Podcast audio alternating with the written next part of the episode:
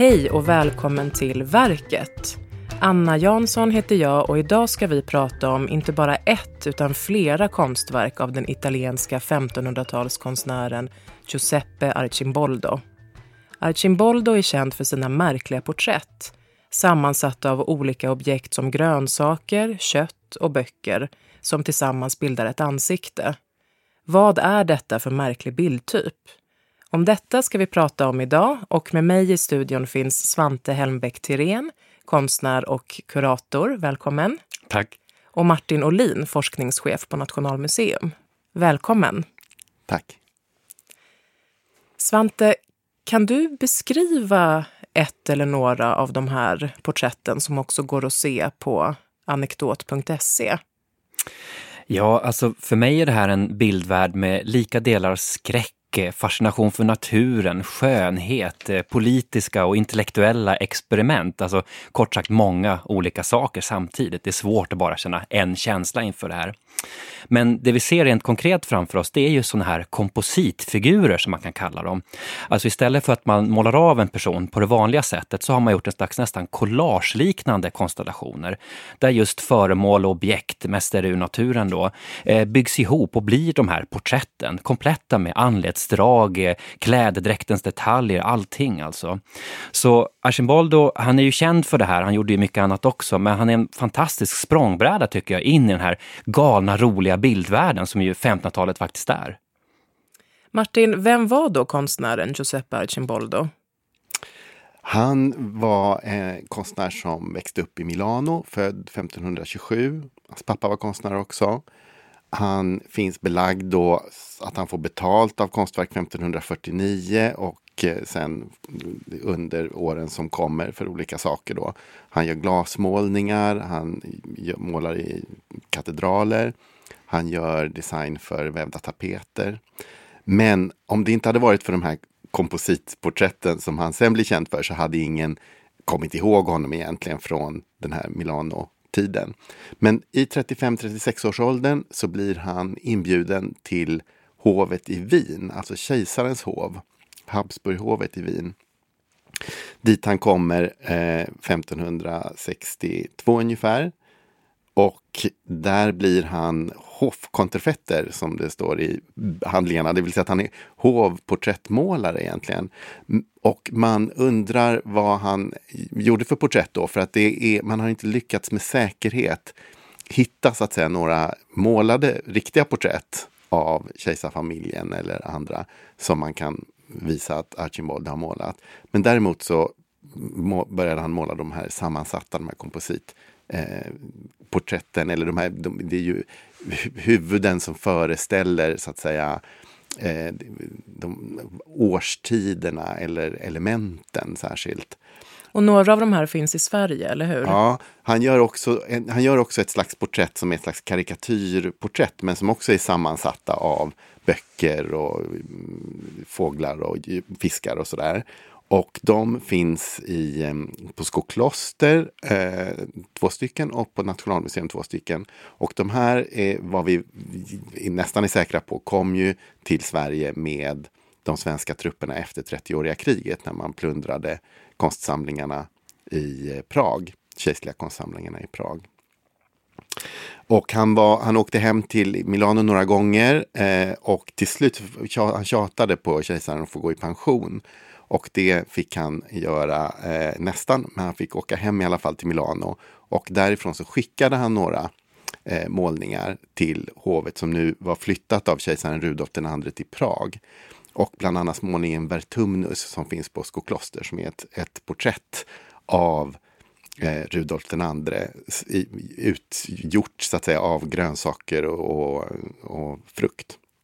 Men en fråga, vet man vad, vad kejsaren tyckte om att bli porträtterad Nej. i form av grönsaker?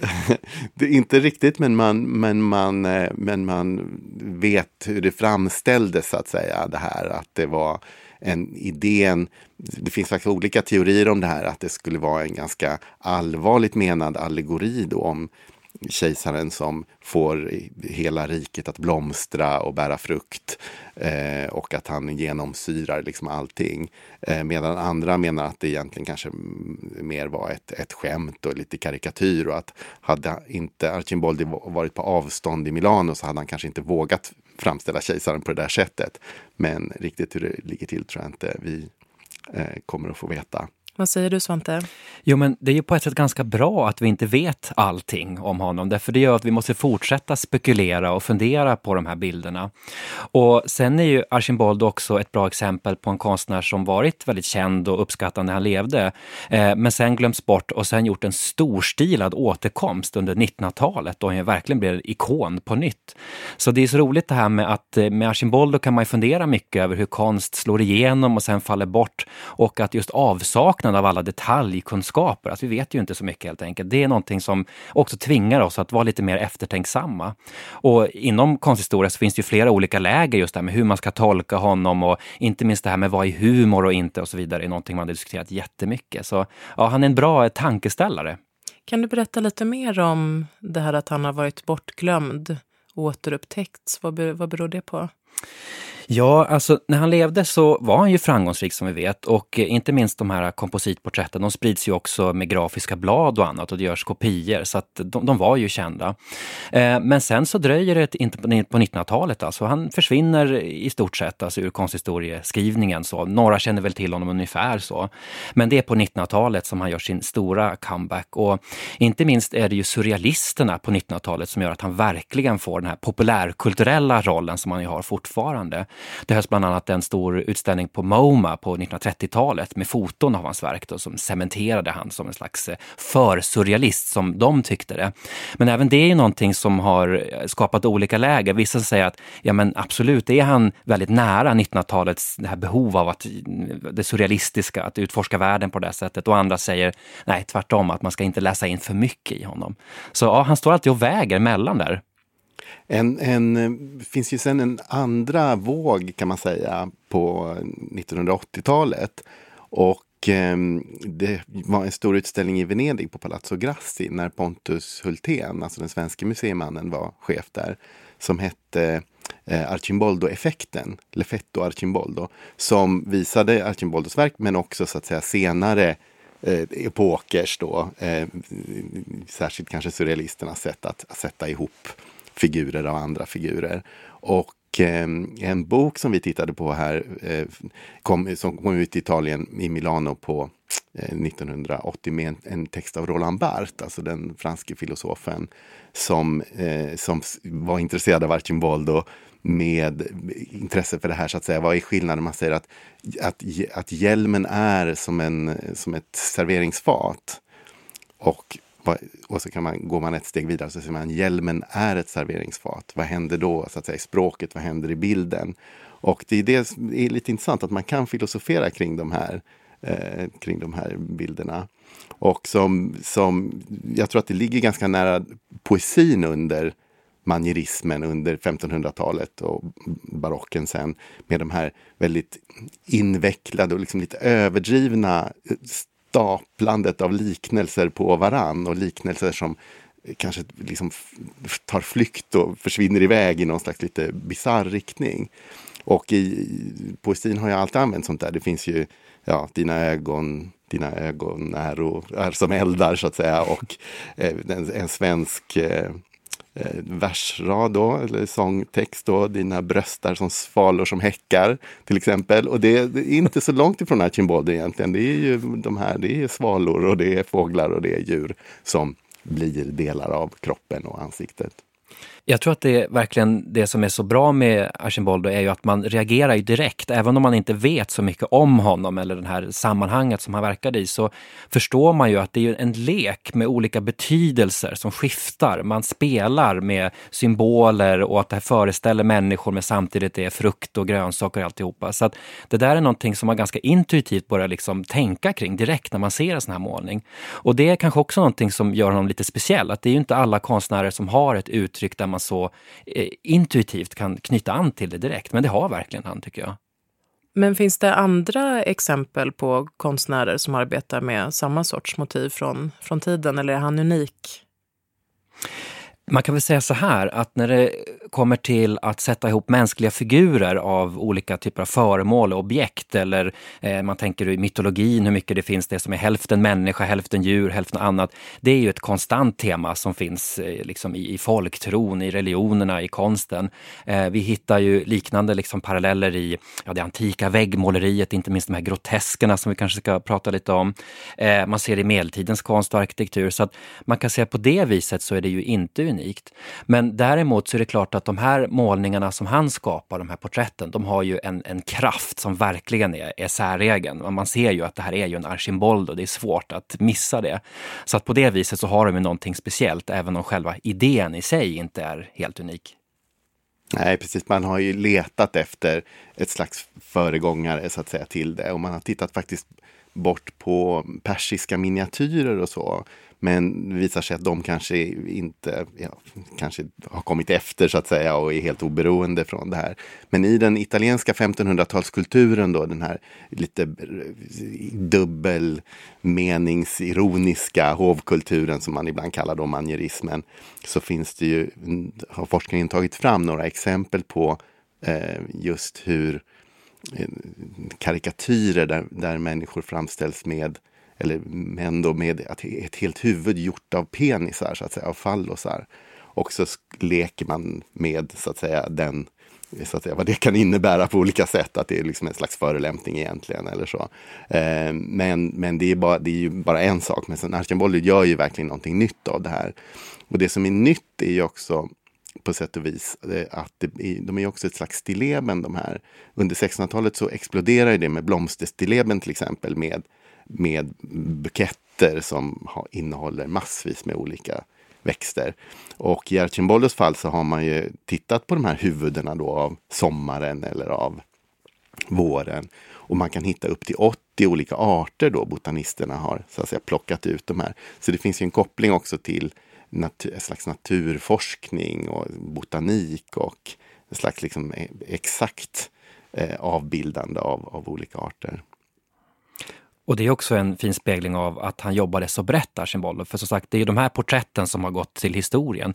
Men han var ju ansvarig för massa olika saker vid hovet. Alltså inköp av antikviteter, eh, naturaliesamlande. Eh, det finns berättelser om att han hittade på en metod att ta sig över floder utan båt eller bro. Eh, det finns också en berättelse om att han gjorde någon slags färgkämbala. Jag är inte helt klar över hur det gick till, men alltså han använde alltså färger för att illustrera eller ja, eh, visa hur musik och toner och tonalitet mm. fungerade. Så att det var ju ett, ett helt stort tankeuniversum som han rörde sig i. Precis som Rudolf II inte minst då, som ju är en viktig person i det här sammanhanget. Han ordnade också såna här eh, festivaler så att säga med, med, som var stort inom hovet, hovkulturen på 1500-talet med ut maskeraddräkter och eh, tillfälliga dekorationer. Och jag tror att där finns en ganska tydlig koppling till de här, det är ju ett slags fantastiska maskeraddräkter egentligen, de här mm. eh, bilderna då. Eh, och där finns en del teckningar kvar, de är inte lika roliga egentligen som de här huvudena, men han arbetade nog på, som hovkonstnär på många olika fält. Och han var ju uppskattad och fick ju bra betalt, men blev adlad också. Eh, och fick flera sådana här värdigheter som egentligen bara Tizian och någon annan konstnär eh, fick under, under 1500-talet.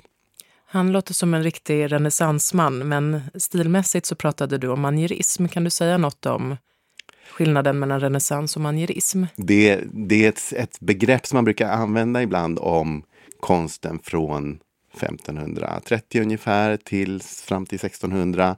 Eh, men just i de här hov miljöerna i Italien och i eh, kanske vid det franska hovet och inte minst då vid det Habsburgska hovet, Rudolf IIs hov, där den här typen av eh, så att säga förkonstlade, för över, slags överdrivna människogestalter som är så att säga eh, blir långt utdragna och förvandlas och får, liksom blir, blir till dekor och blir till ornament.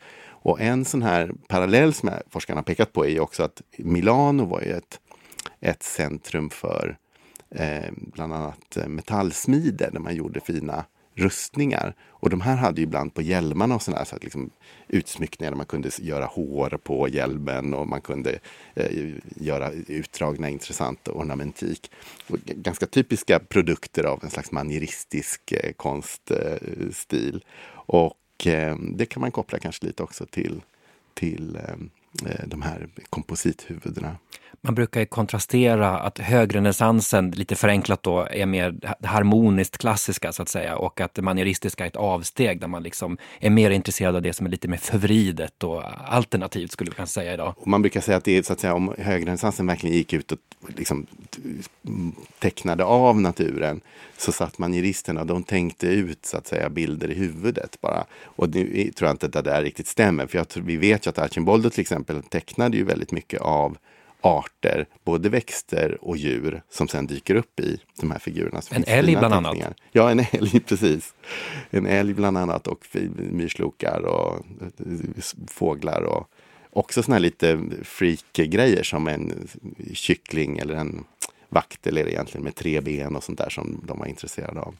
Svante, du nämnde tidigare att det finns en koppling mellan Archimboldos eh, kompositporträtt och den ornamentstyp som man kallar för grotesken. Skulle du vilja berätta lite om det?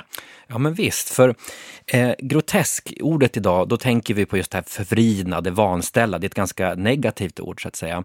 Eh, men det har haft flera olika betydelser genom historien. Och eh, om vi flyttar oss tillbaka till 1400-1500-talet så var det ju så att i Rom så hittade man ju flera underjordiska håligheter fulla med antika dekorationer, alltså vägg och takmåleri då.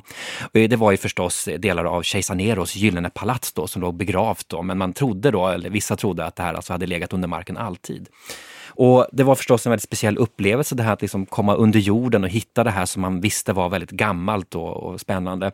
Ehm, och det kallade man för groteschi. alltså på italienska heter det ju, det är ju grotta helt enkelt då i översättning. Ehm, och det här har då också blivit namnet på en typ av ornamentik som kallas för grotesker. Och det är egentligen ett ganska vagt begrepp som fångar en stor flora av olika ornament, men de går i stort sett ut på att de bygger delvis på det här antika vägg och takmåleriet och de har ett slags slags eh, system där man har ett linjärt eh, mönster som det sen slingras i olika typer av växter, djur, mytologiska figurer, symboler och så vidare. Eh, och det här är någonting som är väldigt viktigt som fält faktiskt på den här tiden, där man testar olika estetiska idéer och ideal, hur man skapar mening och så vidare. Rafaels loggia till exempel i Vatikanen är ett berömt exempel på hur man målar grotesker. Men sen har vi den här andra betydelsen också, alltså grotesk i betydelsen vanställd och här rör vi oss lite mellan båda. Men det är en spännande tid för man experimenterar ju hej vilt med det här. Och det är ju en blandning av att man inspireras av olika arkeologiska fynd, historiska och samtida idéer. Så det är snårigt och spännande, så skulle man kunna säga. Mm. Sen är det en tid när karikatyren på sätt och vis brukar man säga uppfinns också i Italien på slutet av 1500-talet i Bologna av eh, familjen Caracci. Och eh, Archimboldo gör ju också karikatyrporträtt. Och eh, två av de här finns i Sverige och eh, det ena är eh, Juristen som finns på Nationalmuseum och den andra är eh, Bibliotekarien. Det tror många är en kopia av ett försvunnet Archimboldo-porträtt som finns på Skokloster. Och de här, eh, juristen då är ju en, eh, man ser att det är en slags eh, eh, lärd person då. Hans kropp består av, eh, av papper papper egentligen. Man tittar ner i, i kragen så är det liksom dokument som ligger där. Och så har han en pälskappa och eh, men huvudet, men ansiktet består av stekta fåglar och fiskar. Och hans mun är liksom en, en otäck fiskmun som öppnar sig. Och hans skägg, han har liksom hakskägg som är en fiskstjärt som sticker ut. Och det här tror man eh, är en karikatyr av en byråkrat som jobbade vid kejsarhovet, som var vicekansler, som hette Johan Ulrich Tsatius. Som de drev med tydligen. Det finns bevarat i en, i en om det är en, en text eller om det är en, en dikt, hur man, hur man eh, skrattar åt det här porträttet av Tsatius. Vi vet inte exakt om det är det här Nationalmuseums eller om det är ett annat. Och det finns också belagt ett annat porträtt av honom där han består helt och hållet av papper. Hur, hur vet man att just den här juristen är en karikatyr men inte porträttet på kejsaren? Ja, i det här fallet så säger de ju att de tittar på den och skrattar. Och de driver med honom och de säger också att det var så här att den här... Eh, Vi, förlåt, vilka säger det och var? I det här fallet så finns det eh, bevarad text så att säga från eh, tiden i, i, i hovet i Wien då när eh, det här porträttet är nymålat så skrattar de åt det så att säga när de ser det. Och de driver också med den här eh, personen då för att han har syfilis och har fått sitt ansikte då vanställt enligt en historia och enligt en annan historia så har han ramlat ut ur en vagn och liksom fått ansiktsskador. Så det här tyckte man var, det var roligt att skoja med det så att säga då, att man var ful. Eh, men så säger de också just det som jag tycker är en intressant sak med de här att man om man, det var otroligt, så här, man, på nära håll så såg det bara ut som fiskar och fåglar. Men när man går längre bort så blev det fantastiskt nog så att det såg exakt ut som den personen som det ska föreställa då. Och eh, det där när vi tittar i böcker och sådär på bilderna så tänker vi inte på det riktigt. Men jag har testat lite hemma och gå en bit bort ifrån så att säga bilden. Och det, det, det ska man nog göra. Det hör nog till så att säga uppskattningshorisonten eh, eh, för de här bilderna. Man brukar också prata om att under 1500-talet i det här idealet hur man ska vara som furste eller som adelsman så ska man också kunna skoja om sig själv lite grann. det ingår i att kunna vara en, en bildad och, och framgångsrik furste eller ledare så ska man kunna ha humor. Så att eh, satir och karikatyr, de har ju lite dubbla roller för de kan ju delvis vara ett sätt att visa för någon att man har lite självdistans. Men så kan de också förstås vara mer elaka och läsas på olika sätt. Så det här är också en rolig glidning i hur karikatyrer kan fungera. De, de är inte bara en sak utan de är många olika liksom, funktioner. Så det finns eh, textdokumentation om hur eh, juristen togs emot, men finns det det för, eh, för flera av Archimboldos verk som du känner till, Svante? Ja, vi har ju framförallt från Vertumnus som vi kanske ska prata lite om, det här porträttet som hänger på Skokloster som ju Eh, ska föreställa Rudolf II. Eh, på det så följde det faktiskt med en dikt och det gjorde väl på flera av de här porträtten som, som är lite förklarande. Eh, och jag har försökt översätta här lite grann då, dikten som följer med och den bygger ju på förstås antik mytologi eh, och den lyder så här. Vem än du månne vara, när du ser det vanformade ansikte som är jag, på dina läppar syns ett skratt. Ögonen en blixt av munterhet och hela anletet av glädje format. När du upptäcker ännu en monstruös detalj i honom som vi kallar Vertumnus. Och bakgrunden här är alltså att Vertumnus, det är alltså en, en gud ur den romerska mytologin. Det är han som styr årstiderna helt enkelt, eh, styr upp dem. Upp dem. Ehm, och han beskrivs ju bland annat i Ovidius till exempel, som är väldigt känd och läst på den här tiden. Men i det här fallet så har man kommit fram till att det är nog Propertius, en annan romersk poet, som man har liksom hämtat det här motivet ifrån. Och kort sagt kan man säga att Rudolf II då, han hade ju en väldigt medveten eh, process där han spred olika bilder av sig själv, ville kommunicera sin makt och sitt ideal på olika sätt. Så att det här porträttet och att man väljer att avbilda honom på sättet, det ingår liksom i det här. Även om vi inte vet exakt hans intention just med det här porträttet så är det en del av det här att man spelar med olika betydelser och experimenterar lite grann med konst och innebörd. Och det, i tolkningen av de här så är det är ju inte så väldigt många målningar eh, som finns egentligen. Det är väl ett, ett 15-tal. Och så finns det kopior och sånt som liknar. Um, och man vet inte så mycket om de här egentligen då, så det är ganska eh, upplagt för tolkning som bygger på så att säga det som finns runt omkring. Och då har det blivit två skolor egentligen i tolkningen av de här sammansatta porträtten. Då. Är de, om de är så att säga tramsiga skämt eller om de är allvarliga skämt.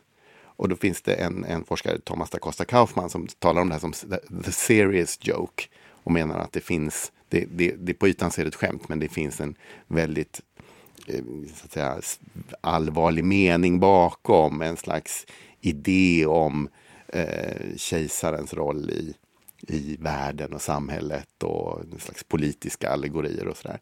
Och, det, och, då, och så finns det eh, andra forskare då som säger att ja, Visst, men, men man kan också tänka sig att de bara är skämt. Och, Vad tror du då? ja, jag tror att eftersom det inte går att visa så spelar det inte så, så stor roll. Jag tycker kanske att man, eh, det blir, när man, när man ser så att säga mycket jämförelsematerial och sånt där så kan man eh, Ehm, ja, man bildar sig en slags ehm, uppfattning som väl är lite så att man, man håller med den som, man, som talar sist. Så att säga. Och det är väl så att, eh, jag menar, allting är ju alltid lite mer komplext. Alltså, eh, även om det ena eller andra hållet som kanske har haft mer betoning under någon tid, så det kan ju läsas och tolkas på olika sätt. Och som konstnär kan man ju skifta i vad man själv tycker och så vidare. Så att det kanske inte är huvudfrågan är hur allvarliga de inte är, utan det är väl mer att de, de, är en del helt enkelt av det här tänket och de möjliga vägarna som fanns att uttrycka sig på i den här bildvärlden. Ja. Och det har väl funnits en, en, en tendens kanske att gå lite för långt i de här politisk filosofiska tolkningarna av den här typen av, eh, av bilder som ju naturligtvis är symbolladdade på något sätt. Och sen gör det ju ingenting egentligen för att verken är ju lika starka ändå. Alltså det är lika roligt att titta på en Bold oavsett vad som är sant eller inte eller hur mycket förkunskap man har. De är verkligen någonting att ta till sig. Några av de verk av Archimboldo som finns i Sverige de har kommit hit som krigsrov under 1600-talet. Hur kommer det sig? Krig utspelas ju inte bara på slagfältet utan också i den här psykologiska krigföringen som man kan kalla det så är det ju att man tar olika viktiga kulturföremål och konstverk och det kan vara religiösa saker. Så det har alltid funnits som en del av krigandet att man helt enkelt tar föremål, konstverk och annat och det är ju det här ett exempel på. Ja, och det här, de kommer just från den kejserliga konstsamlingen i Prag och då var ju Rudolf den andre död när svenskarna, svenska trupperna kommer dit 1648. Ehm, och de tar med sig i princip hela samlingen och de tar loss skulpturer som är i trädgårdar och sådär och tar till, till Sverige.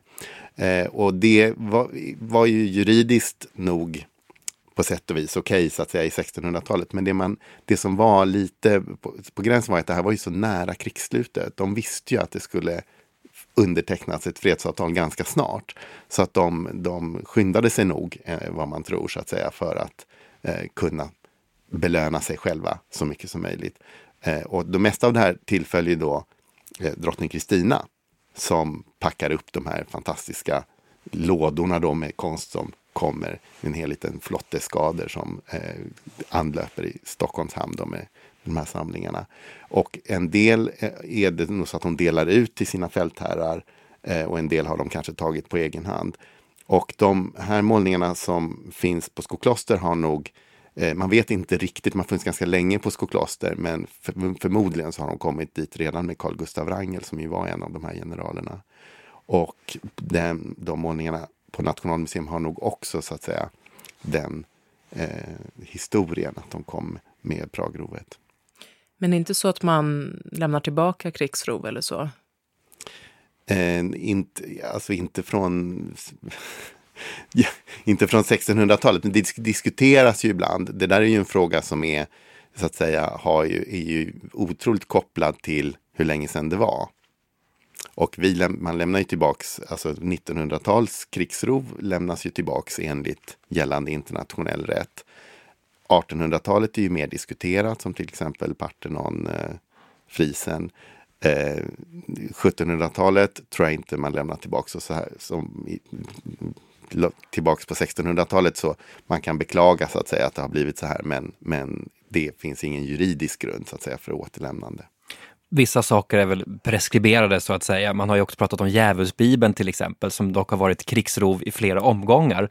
Så att vem som är den rättmätiga ägaren går liksom inte att säga. Men däremot så är det fortfarande en viktig diskussion att föra. Men då är det ju kanske mer närtiden som, som är det viktiga. Men att samtalen pågår är ju väldigt viktigt för det här hur vi hanterar kulturarv och hur saker och ting färdas på sätt som har att göra med konflikt och ojämlikhet. Det är ju någonting som vi verkligen behöver fundera mycket på. Om man tänker andra italienska konstnärer, vilka inspirerades Arcimboldo av och har han i sin tur inspirerat andra italienska konstnärer efter sig? Man ska, man kan komma ihåg att han kommer ju från Milano, alltså i Lombardiet. Och att det är ju gränsen då norrut mot eh, Österrike. Och är på många sätt liksom en självständig var en självständig konstregion där man hade en tradition som mycket kom från Leonardo da Vinci som ju hade varit verksam eh, i början av 1500-talet vid hovet där. Och i den traditionen fanns det ett, så att säga, ett, den här idén om att ett noggrant naturstudium, ett nästan vetenskapligt observerande eh, och en, en, slags realistisk tradition som nere i, i, i Rom inte finns egentligen. Eh, och det här bygger Archimboldo vidare på. Och när han kommer tillbaks, han dör då i början av 90-talet, det är då, det är då Caravaggio, som ju också är från Lombardiet, målar sina eh, tidiga målningar som ju är bland annat de här stilleben med fruktkorg och eh, gosse och det är en fruktkorg bredvid och sådär. Att en, så en, en väldigt tydlig teck, alltså visar tydligt hur, hur Caravaggio också kommer ur den här traditionen i Lombardiet. Och sen det där igen med att sen har han inget inflytande förrän då in på 1900-talet. Han är liksom borta och sen får ja. han en kanske större comeback. Än, alltså han kanske är mer känd nu än vad han någonsin var när han levde. Ja, nej, förmodligen. Ja. Kylskåpsmagneter och allting som finns med honom. Och ett, ännu kändare på 1980-talet tror jag. Jag tror att det var piken. Har ni någon favorit av porträtten? Jag tycker att de här vändbara porträtten är fascinerande. Och på Nationalmuseum så finns ett, eh, en målning som brukar kallas för Kocken.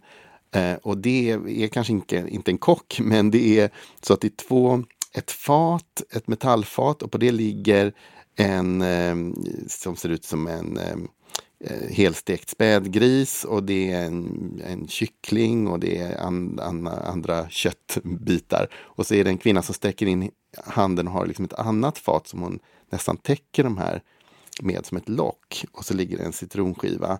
Och det ser på ena hållet då, ja, inte, inte, inte ut som någon, ett, en människa. Men vänder man på den här då, 180 grader, om man snurrar på den, så blir kycklingen, den helstekta kycklingen blir en näsa och eh, den här, det ena fatet blir liksom en hatt med citronen som en slags liksom, hattsmycke.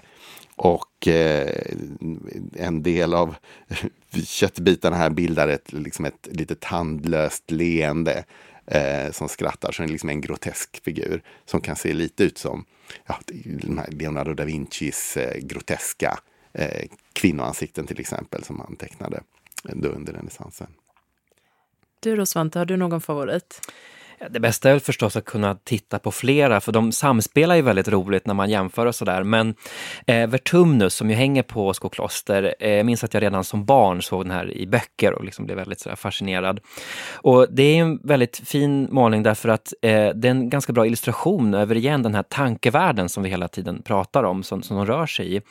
Eh, han är ju uppbyggd då, Vertumnus här, med hjälp av blommor, frukter, grönsaker, det är väl veteax också, till och med majs majskolvar.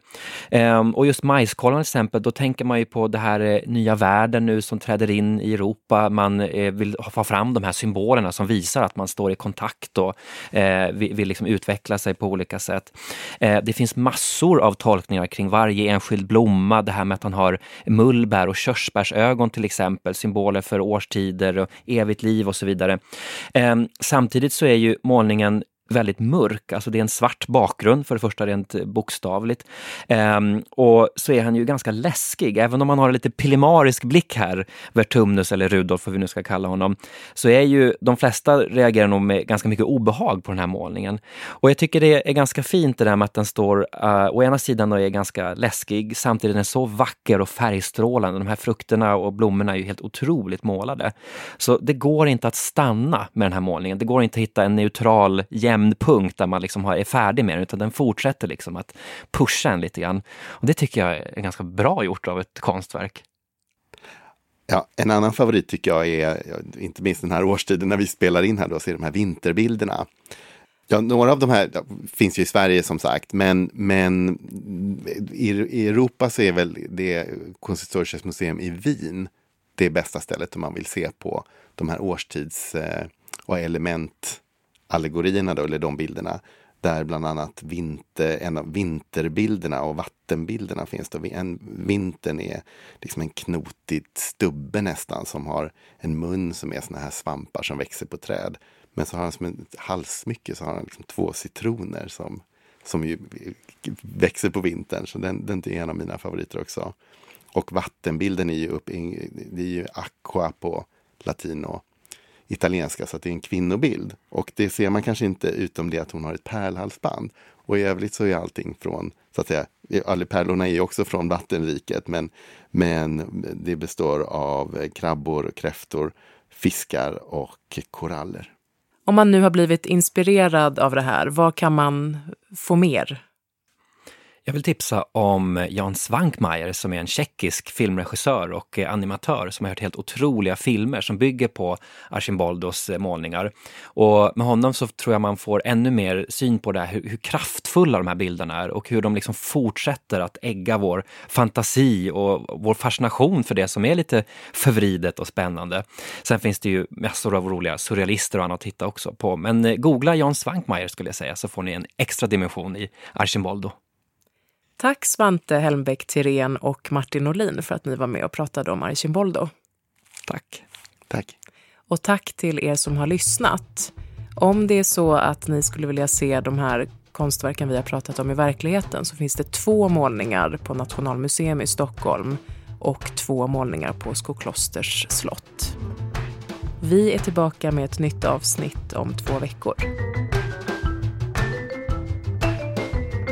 Du har lyssnat på Verket, en podd om klassiker, producerad av bildningsmagasinet Anekdot i samarbete med Nationalmuseum och Litteraturbanken. Alla avsnitt samt fler poddar, filmer och essäer hittar du på anekdot.se.